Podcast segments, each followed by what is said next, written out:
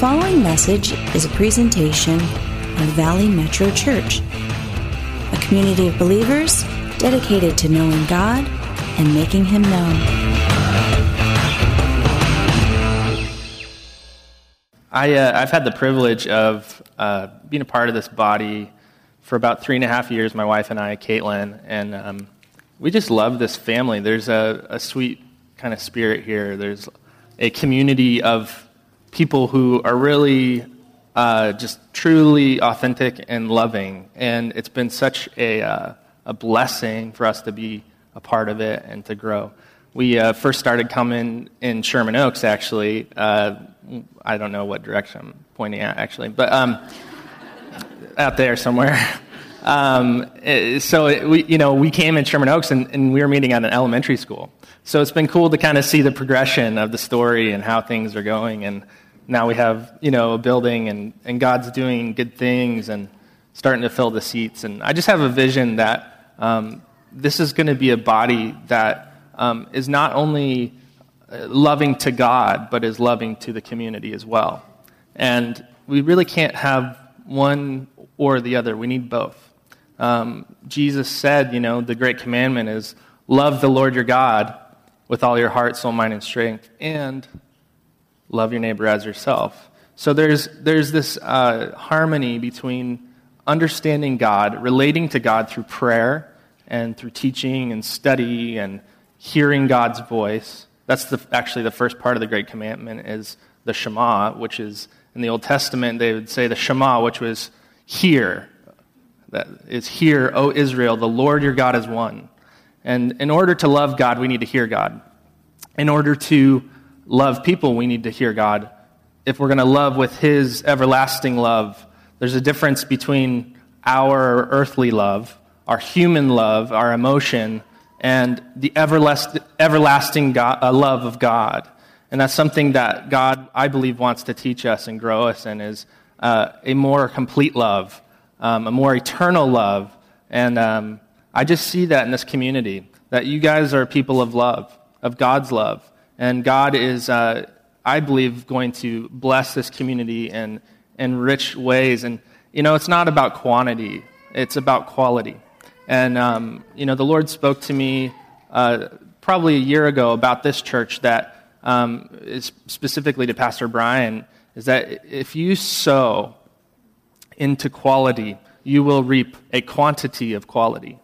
And I believe that this is going to be a body where there is a, uh, there's an atmosphere and the way that we relate and the way we relate to God and to the outside community that just kind of smells like quality. It doesn't feel cheap. It doesn't feel uh, contrived. It doesn't feel religious, but it's from the heart. And um, there's one thing that um, in 1 Samuel 16 7 says, uh, God does not see the same way people see. People look at the outside of a person, but the Lord looks at the heart. Don't we judge one another by the outside? I mean, we, we can so easily look at each other and say, oh, that guy, yeah, yeah, he's wearing like a plaid shirt or something um, he's, he fits in this category, you know, and, and, we judge each other based off how we look. We judge each other based off of uh, our outward appearance, but God does not uh, see us that way. He looks at the heart. He knows our hearts. He knows what's going on on the inside, the thoughts, the, the struggles, the uh, emotions, the joys that we experience. There's something that I want to do before I dive into uh, the message, and I just I think there's something really important about um, about people understanding a core truth about God that doesn't get talked about too much. And I think this core truth could really revolutionize the way that we relate to God, the way that we relate to each other, and the way that God works through us. And the truth is that God is essentially a happy God. Do you believe that? God is happy. He's really happy, right? How many of you got up this morning and be like, oh man, I got to go to church? Like, oh, like I got up this morning thinking, man, I got to go to church. You know, and, and there's this, this part of my heart that isn't yet reconciled to the idea that God is essentially happy. How about you? So there's something kind of weird I want to do, just to kind of break the ice, is have all of us say that God is happy. So I just want to say that together. God is happy. And he wants me to be happy.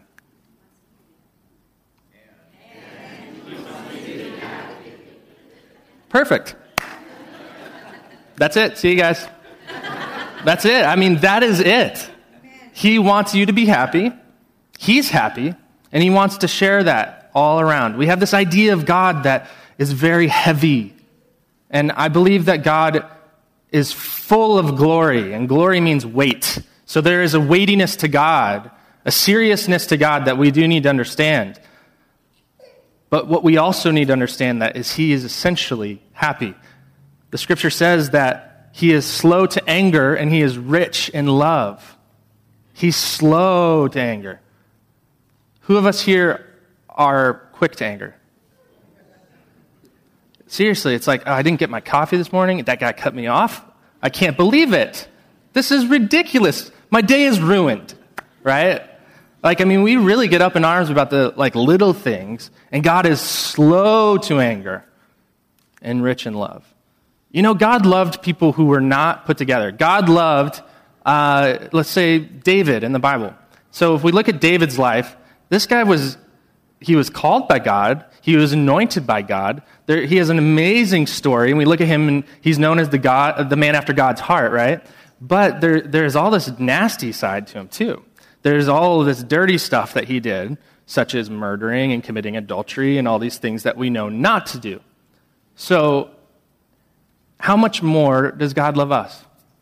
If he loved that guy, if he loved that guy, and he used that guy in such powerful ways to bring forward the line of Jesus Christ, how much more does he love all of us? All of us. So, the message this morning is about consecration. I believe that um, in order to move forward into the things of God, to understand God, not just cognitively, but in our whole being, and to share Him with others, and to do that effectively, we have to be consecrated. It's kind of a big word for some of us, um, not for Pastor Scott, uh, wherever he is, because he's really good at those. Um, but Joshua chapter 3, uh, verse 5, if you want to turn there, there's this whole story about Israel being uh, basically delivered from captivity and then going into uh, this time of waiting because of disobedience to God. So Moses, you know, receives, they come out of captivity, all these powerful things happen, and then uh, there's some disobedience that happens. So God says, you know, you're going to have to wander um, in the desert for a while because you worshiped some other gods before me. And God says, you can have no other gods before me, right? So in Joshua 3, verse 5, we, we now come to this time where the next generation, Joshua's generation, is beginning to move forward out of this wandering place into taking the promised land, the land of milk and honey. And at that time, uh, God's presence dwelt in the Ark of the Covenant, and there was a whole system that they had uh, to atone for the sins of Israel, the sins uh, of that time. And uh, the ark basically represented God's presence. It's where his presence was. And they had a tabernacle that they would build. And they, would actually, it's called, a tabernacle is a tent. So that a tent that basically would move around to wherever they wandered. Um, eventually, in Solomon's era, that became a temple. It became an actual physical place. Um, but there's a whole story into coming into the promised land that pre- predates all of that. And that's what I want to talk about. In Joshua 3, verse 5, it says, Consecrate yourselves, for tomorrow the Lord will do amazing things among you. Here, Joshua is talking to Israel before they go to take Jericho. And there's a whole road to the promised land and there is uh, these evil nations that are basically blocking, the, blocking them from taking what God was calling them to take. And so God did, had to do some miraculous things to get them to this place and to lead them into taking the promised land. And here, Joshua says, Consecrate yourselves, for tomorrow the Lord will do amazing things among you. If we continue to read in Joshua 3, it says that they're about to cross the Jordan River. The Jordan is basically flooded up and blocking them from this place, Jericho. Um, and Jericho uh, was you know, built up, this is like a fortress, right? So they have to go take Jericho, is what God's calling them to do, but how can you do that when there's a river in front of you? And there's not a lot of modern technology to cross it. So they have an army of Israelites ready to go, ready to battle, ready to take the land, um, but there's some obstacles in the way. One of those obstacles was themselves. Don't we run into those in our lives too? you know, sometimes God calls us, hey, I, I, want you to take the land. I want you to have uh, this thing that I've promised to you. But some of the things that gets blocked, that's blocking us from that, is our own pride. And here Joshua is telling the people, consecrate yourselves, for tomorrow the Lord will do amazing things among you. What is that? Well, something miraculous happened. God told Joshua to tell uh, the priests to take the Ark of the Covenant and go to the edge of the water of the Jordan River, and the Jordan River split just like the Red Sea did back in Egypt when Moses crossed. So there's a, there's a trend that we begin to see with the next generation. Um, but basically, what happened is this miraculous, powerful thing happened after they consecrated themselves. The river splits super wide and gets held up, and they can walk across. And they actually took stones from the, the bottom of the river and took them with them as a reminder um, of what God had done. So then God tells them to do something kind of weird too after they cross the river. Eventually, there's some more to the story, but essentially they go to Jericho and, and they're told to march around it seven times and then blow trumpets. That's a little weird. Have you ever done that? Did God ever ask you to take a trumpet and go, you know, blow it out? You know, it's like, I want to buy this house. Well, we better march around it seven times and then blow a trumpet. Um, it's a little strange, but the key theme here is that God spoke to Israel in very specific ways, and they had to hear him before they could move forward into what God was calling them to. Um, consecration leads the way to that. It prepares us to hear from the Lord and then obey. And it's something that that Pastor Scott was talking about. It's not something that happens just one time. Every day we take up our cross, right? So something else interesting happened. Uh, is either an angel of the Lord or the Lord himself appeared to Joshua and told him uh, to take off his sandals, very much like, uh, like Moses had to do with the burning bush, if you remember that story. And uh, let's go ahead and turn to Joshua chapter 5, 13 through 15, and we'll read this together. Actually, crack it open. I'm a little old school today. I don't have a uh, PowerPoint. I'm a filmmaker and I should, I should know these things, but um, we're going to go old school here. Okay, so jo- Joshua chapter 5, 13 through 15. Now, when Joshua was near Jericho, he looked up and saw a man standing in front of him with a drawn sword in his hand. Joshua went up to him and asked, Are you for us or for, are you, or for our enemies? Neither, he replied, but as commander of the army of the Lord, I have now come. Then Joshua fell face down to the ground in reverence and asked, What message does my Lord have for his servant? The commander of the Lord's army replied, Take off your sandals, for the place where you, where you are standing is holy. And Joshua did so. So this was, this was on the preparation before taking Jericho.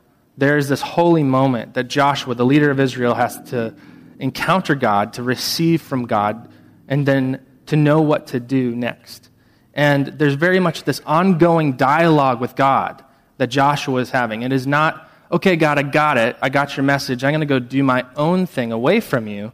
It is very much tuned in to what God was doing in real time. And there's this real time conversation going on with God. How many of us think that we can have a real time conversation with God? Good. I like, I like this. This is good. I think all of us, I think God wants us to have full confidence in hearing his voice. Full confidence in hearing his voice. It doesn't mean that we always know what God's thinking. We don't always know his full plan, but what it means is that we are postured in a way that says, okay, God, I'm ready. Put me in, coach. I'm ready. You know? I remember playing basketball when I was a kid, and I was like this, like, I don't know if you've had this experience, but I was a eager young guy where I was like, I was like ready, man. I'm like, come on, put me in, coach. I'm ready to go. And I, I wasn't, you know, I didn't score many points. I wasn't good at, I was good at defense. That was my thing. I was like, you know, I couldn't block. I was short. But, um, you know, God, um, God's looking for that attitude in us. He's not looking, he's looking for that childlike attitude. He's not looking necessarily for us to have it all put together, right? Where it's like, oh God, I know all of your thoughts, therefore I do not need you. It's the opposite. It's God, I don't know what you're thinking. I don't know what you're doing, but I want to. So put me in. I'm ready. I'm ready. And to be made ready, we have to be consecrated, like Joshua said. And what is consecration? In that time, consecration was kind of an interesting thing because basically it meant that um, when he said consecrate yourselves, it meant take off your clothes and wash your clothes, wash your bodies, and abstain from, from sex. And there was this, um, in, in that time, uh, emphasis on that for, I think, symbolic reasons ultimately. That we can look at, kind of as we're out in the world, when we consecrate ourselves, our clothes would represent, most likely, uh, the dirt that gets on us from the outside. Um, and then washing our bodies would be preparing ourselves on the inside. And then uh, abstinence, I believe, is basically being willing to kind of put on hold our pleasures for the sake of God. It doesn't mean the pleasures are wrong. God's essentially happy, right? So he's a God of pleasure. At his right hand are pleasures forevermore. So it's not that God isn't a God of pleasure, it's about taking our pleasures and putting them aside for the sake of God so that we can hear Him. And it's just for time. You know, we look at fasting in the Bible, and it's very clear that fasting is uh, it's putting on hold our pleasures, our, our hungers, our urges, putting them to the side so that we can dedicate some time to hear God. And these, these, I think, are building blocks for us to understand on how to hear God and how to obey. Um, is first taking some time like when we're in that holy moment, taking our sandals off, like Joshua, and saying, Lord, this is, this is, this is a holy moment. This is your time, God. And I'm, I'm going to respect that. We're talking about, you know, the creator of the universe versus uh, temporal beings. It's a serious deal, right? So, what does consecration look like? I think consecration looks like a few things. I think one of the main things to start with is confession um, if we confess our sins, First John, if we confess our sins, he's faithful and just to forgive us our sins and cleanse us from all unrighteousness. You know, one of the lies the enemy wants to speak to us is that there is no consequence. There is no sin. There's no, you know, for the, the, the things we do wrong in our life or the attitudes of our heart, there's no consequence to these things. That's kind of silly to me. You know, I, one thing that I want to see the church grow in is to, to stop trying to sugarcoat um, the fact that we're all weak. You know, I heard somebody say recently that really kind of touched me. Uh, you know, someone was kind of upset. Was, uh, someone from another religion was upset with this, this friend of mine because she stood up for, you know, for Jesus and the Bible and all of that. It's like, why, do you, why are you so self righteous as a Christian? Why are you so self righteous that, you know, you think that you're right and everybody's wrong? Do you ever ask that question? Why are Christians so self righteous? That's like, you walk into a church and it's like, man, I feel condemned here. I just feel like I'm wrong and they're right. And they, the good ones sit in the front row and the bad ones sit in the back. I'm talking about you people. No. Um, do you guys ever feel that way?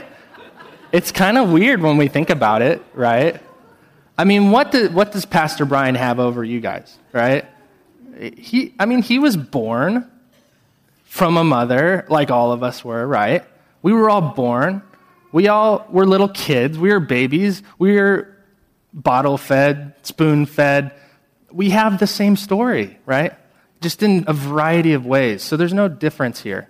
But, but what my friend said to this person was said, you know, it's not at all that I'm right. I think we're all wrong. All of us. We're all wrong. We all, for all have sinned and fall short of the glory of God. You know, if we look at God, if we imagine for a minute, if we just suspend our disbelief and say, what if God was all powerful? What if God was everywhere? What if God knew everything? If we suspended our disbelief about that and said, what if? What if it's true what the Bible says? What if it's true what some of these weird Christians are saying? These self righteous Christians.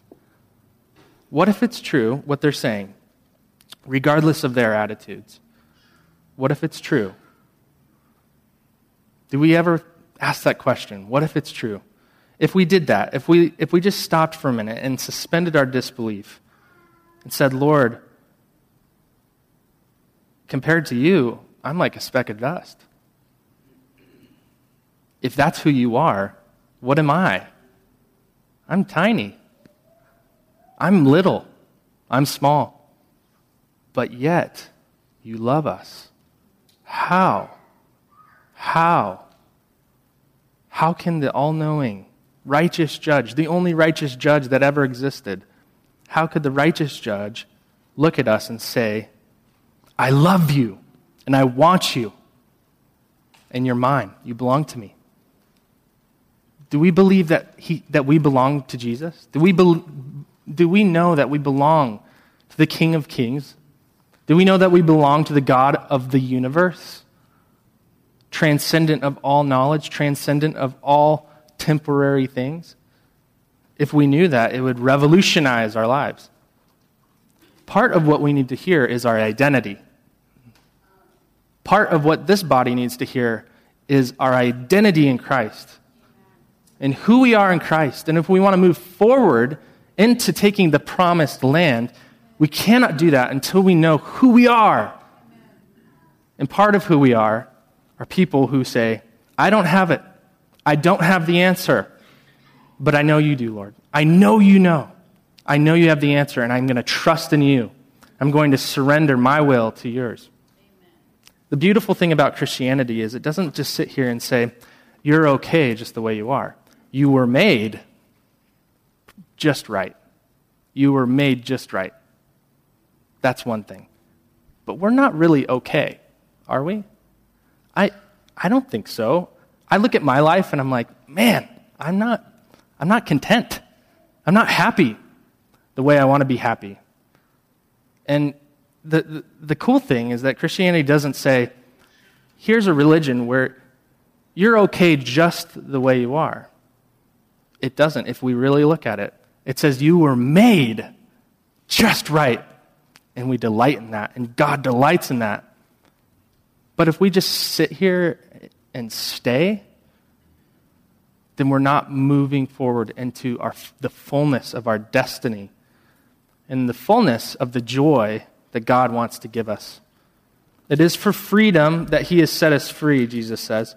It's for freedom, not so that He can have little, you know, Pinocchios with marionette strings. He doesn't want us to be, uh, you know, just cookie cutter. There's a diversity of human beings on this planet, and He loves every single one of them. Every single one of them. And He has, in, in His mind's eye and His heart, every single one of us to be close to Him, to come and sit at His table, to eat with Him, to get to know Him. Confession leads us this way. Confession opens us up. It's, a, it's an act of consecration. We confess our sins. Oh, I'm wrong. Jesus, I surrender. I give up. You know, I like to think when we raise our hands at church, it looks weird, but it's just saying I surrender. It's like, okay, God's got a gun to my back. I better surrender. Right? So let's surrender to God we have to confess our sins, and we have to know that sins have been done against us. Sin is kind of an ugly word these days, but it's true. We all sin. We all have sinned and fallen short. And Jesus even, you know, brought it down to the, the level of the heart, not just the actions. The, they're sins of the heart. And, you know, the beauty is to say, oh, I confess it's true. I'm done pretending that it's not true. And God is then faithful and just to forgive us and cleanse us. While we were sinners, and Romans says, while we were sinners, Christ died for us. Not when we were put together, not when we were good Christian people. It was while we were sinners, he died for us. It was, he was thinking of us in our most weak place and saying, I love them so much, I'm going to give my life for them. I love them so much that I'm going to die for them. Greater love has no man than this, than to lay his life down for a friend. And Jesus looked at the sinner and he said, That sinner is my friend. I love him. I love her. What? I don't deserve this. I don't deserve that kind of love. I need to, you know, put on my Sunday's best, and then maybe we could have a conversation. But no, God says, while we were sinners, while we were sinners, He died for us. So we need to confess our sins. Let's be honest. Stop pretending. All right. Surrender, even sometimes the good pleasures for a while, and then He will produce a greater joy in that. Okay? So it, I know it seems simple. I don't want to belittle any of us, but it, I think it's really true that we need to come to come to kind of terms with some of these things. One of them being our sinful nature, and then the other, the fact that we like to privilege our pleasures before God, before Him. And it needs to be the other way around. Let's put God on the forefront, and then our pleasures can take the back seat for a little bit. And we don't have to be a slave to our pleasures, but unfortunately, that's what happens and actually nullifies them and dulls them down a bit. There's an amazing, immense amount of pleasure in God, but we have to surrender. The next step is worship. We need to take our trumpets out and blow them when we march around Jericho. Okay? So God is calling us into a battle. How do we wage war? Well, let's march around and blow trumpets, right? What that means is we are going to put God first and say, Lord, you are taking the land, not us. This is not our conquest. This is not us going to just destroy people. This is literally God cl- reclaiming and claiming a promised land for this people, for his people, so they could be a remnant for Jesus to come. Romans chapter 12 says, Therefore I urge you, brothers. Actually, let's open up to Romans 12. This is a, a good one. It's an important one to land on for a second.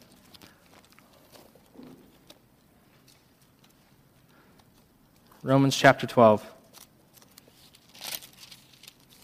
Therefore, chapter 1 or verse 1, therefore I urge you brothers in view of God's mercy to offer your bodies as living sacrifices, holy and pleasing to God.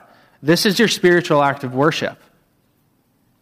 This is your spiritual act of worship. It's not, you know, putting on a show. It's not being extra religious and thinking, you know, if we just drum up enough, you know, self strength, we can do this. It's literally, he's saying, offer your life like I offered it. And that's what taking up our cross, dying to ourselves, self denial, all that, what that means is that we're saying, Lord, as you loved, we want to love in the same way. So, in view of your mercy, through Jesus, we offer, we offer ourselves, our bodies, as a living sacrifice. No longer do we sacrifice like we did in the Old Testament. They used to take, in the Old Testament, in the tabernacle, like I was saying earlier, they, uh, they would actually uh, take a sheep and sacrifice it and atone for the sins of the people. Um, that is the old covenant. That's the old way. There is a new way through Jesus something really interesting happened. It, let's just actually pause and talk about the tabernacle. There's an outer court in the tabernacle, and then there's a holy place, and then there's the most holy place, or the Holy of Holies. And there's three stages, and in the Holy of Holies was the Ark of the Covenant. And so at the tabernacle and the temple, it's the same model, basically. You have stages into coming into knowing God. And in similar ways, in our prayer life, this is, this is true um, but it's now maximized in Jesus. When Jesus died on the cross, there was a veil between the most holy place and the Holy of Holies. And when Jesus died on the cross, this massive, thick veil was torn from top to bottom.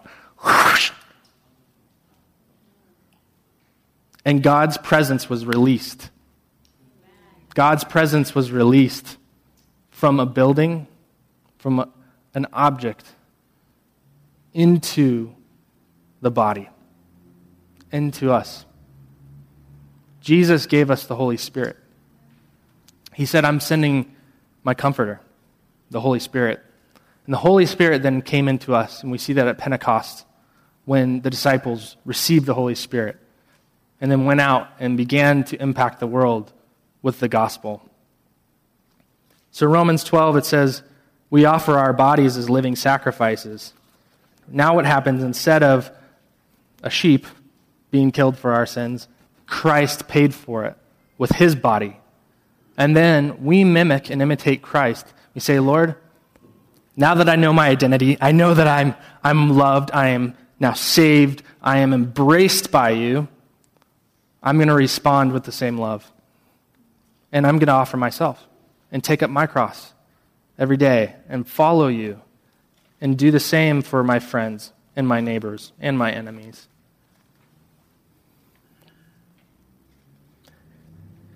Confession, surrender, worship. And then the next step, I believe, is a posture of prayer. It's a posture, it's a heart attitude. Isaiah 6 8 says, the Lord says, Then I heard the, uh, or Isaiah says, Then I heard the voice of the Lord saying, Who, Whom shall I send, and who will go for us? And I, I, Isaiah responded by saying, I said, here I, here I am, Lord, send me. Here I am, send me. And there's a posture, there's a heart attitude that we have to take with God. If we want to know God and grow in Him and understand His voice and be a part of His movement, we have to take a posture of, God, here I am, send me. Put me in, coach. I'm ready. I'm ready. I, I took my notes on one of these little pads. It's kind of funny because you can't really write much on them. Um, what does consecration prepare us for? I think this is an important question to ask because it's one thing to be like talking about consecration on a conceptual level and say, look at these amazing ideas, right? But what about, like, what is it for? Like, what's the purpose? What is the purpose of God uh, calling us into consecration? I think the first thing to think about is in Joshua 3, where it says, Consecrate yourselves for tomorrow. Amazing things will happen. yes. Right? Amazing things are going to happen. So it prepares us for amazing things because God is happy, because God is full of joy. He's preparing us for the miraculous, for Him to show up and part the Jordan River, for Him to come into our lives and our circumstances and say, That giant in your land, I'm going to take it down. I'm going to take down the giant in your land so that you can have what God has promised. He prepares us for His presence. We need to be prepared for the presence of God, right? We can't just, we can't just say, you know, uh, you know, I got this whole presence of God thing down. He's mysterious. He's God. We are not. So there's a, there's a posture where we say, Lord, we're consecrating ourselves so that we can be ready to receive your presence, to receive your Holy Spirit and not just kind of be nonchalant about it, right? He's also preparing us for battle. There's a series of battles in our lives that we're going through, spiritual battles, even as Christians. And these battles are really important for us to fight in. But we cannot fight these without being consecrated. We cannot fight them well. Right after Jericho, an interesting thing happened. Joshua sent out a group of guys to go take another city called Ai. And essentially, what happened is he thought, hey, we got the presence of God, we're going, we took Jericho, blah, blah, blah, this is great. And then I'm going to go over here, let's take this one. Boom. and their guys got killed. And he's like, the Israelites are like, wait, I thought, you know, we had God on our side. What's going on here? Well, there's some people within the camp that God commanded specifically not to take certain things in Jericho, and they took them. They were greedy, and greed set into the heart, and covetousness set into the heart, and they took things that were not theirs to take. And because of that, God did not let them progress until they dealt with that issue. We have issues in our hearts. We have issues going on in the inside that are preventing us from going to that next level, to that next stage of what God's wanting us to. I think one of the main things that it is is fear. I think there's uh, a spirit of fear that we struggle with in our lives. And I believe that love and fear are enemies. Perfect love casts out all fear. And I'm not talking about the reverence or fear of God. I'm talking about the fear that the enemy puts in our hearts when we're dealing with sin, when we're dealing with sins done against us. The last thing he prepares us for is the promised land. He has a great and awesome destiny for each and every one of us. He has an amazing destiny for all of you, for this body, and for the entire body of Christ abroad. And we have to prepare ourselves for this promised land. I believe that God is going to pour out his spirit in ways that we have yet to see even documented in the Bible. And I believe that we need to be made ready to do this. And it's not us doing it, it's God doing it through us. There is a next reformation. It's more than a revival. There is a great reformation that's coming. And we need to be ready for it with smiles on our faces because God is good and He's happy. All right? So I just want to read a little passage from my wife's devotional. She, this is uh, March 21st, uh, yesterday. And she read it to me, and it just hit me in a way that was really powerful and very appropriate for this kind of topic. Um, it says, Trust me and don't be afraid. This is God's point of view. Trust me and don't be afraid, for I am your strength and song. Think what it means to have me as your strength. I spoke the universe into existence. My power is absolutely unlimited. Human weakness, consecrated to me, is like a magnet, drawing my power into your neediness. However, fear can block the flow of my strength into you. Instead of trying to fight your fears, concentrate on trusting me. When you relate to me in confident trust, there is no limit to how much I can strengthen you. Remember that I am also your song. I want to share my joy, living in conscious awareness of my presence. Rejoice as we journey together toward heaven. Join me in singing my song. There is a song of the Lord that He wants to put in our mouths. Psalm 40. I, I want to set your feet on a rock. I was in a pit. I'm going to set your feet on a rock. Make your footsteps firm. I, uh, firm. I will put a new song in your mouth. There's a new song that He wants us to sing. And there's a new song He's singing over us. And He wants us to learn the words to the song. Do you want to learn these words with me? Will you come with me Come with this body. Will you come with Jesus? It's the invitation of Jesus. Come with me and sing this song. Come with me on this journey and sing this song. I have a new thing. I have a new way. The old is gone, the new has come. I'm a new creation. One last thing, and then we'll close. I'm just going to flip back in my little notepad. Hebrews chapter 8, 1 and 2 we do have such a high priest who sat down at the right hand of the throne of the majesty in heaven and who serves in the sanctuary, the true tabernacle, set up by the Lord, not by man. There is a true tabernacle in heaven. And Jesus is at the center of it. And God set this up. And Jesus, the tearing of the veil, what it did for us, is it completely paid for all record of wrong so that we can come boldly into the throne of grace to receive mercy and God's love, to receive his mercy and grace.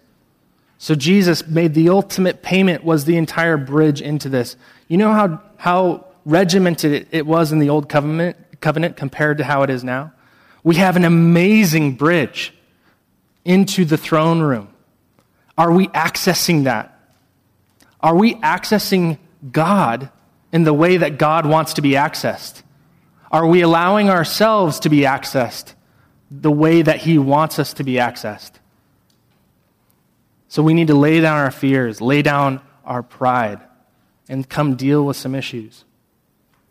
I think there's some issues here this morning, and God is not afraid of them. He's not afraid of our issues, but there's some issues. There's some fear, there's some resentment here, there's some frustration with God. God, I want to hear your voice. Why aren't you speaking? There's, there's, a, there's a hopelessness that we deal with, and God wants to inspire new hope. There's also amazing power here. There's amazing gifts here, and God wants to release those in fullness.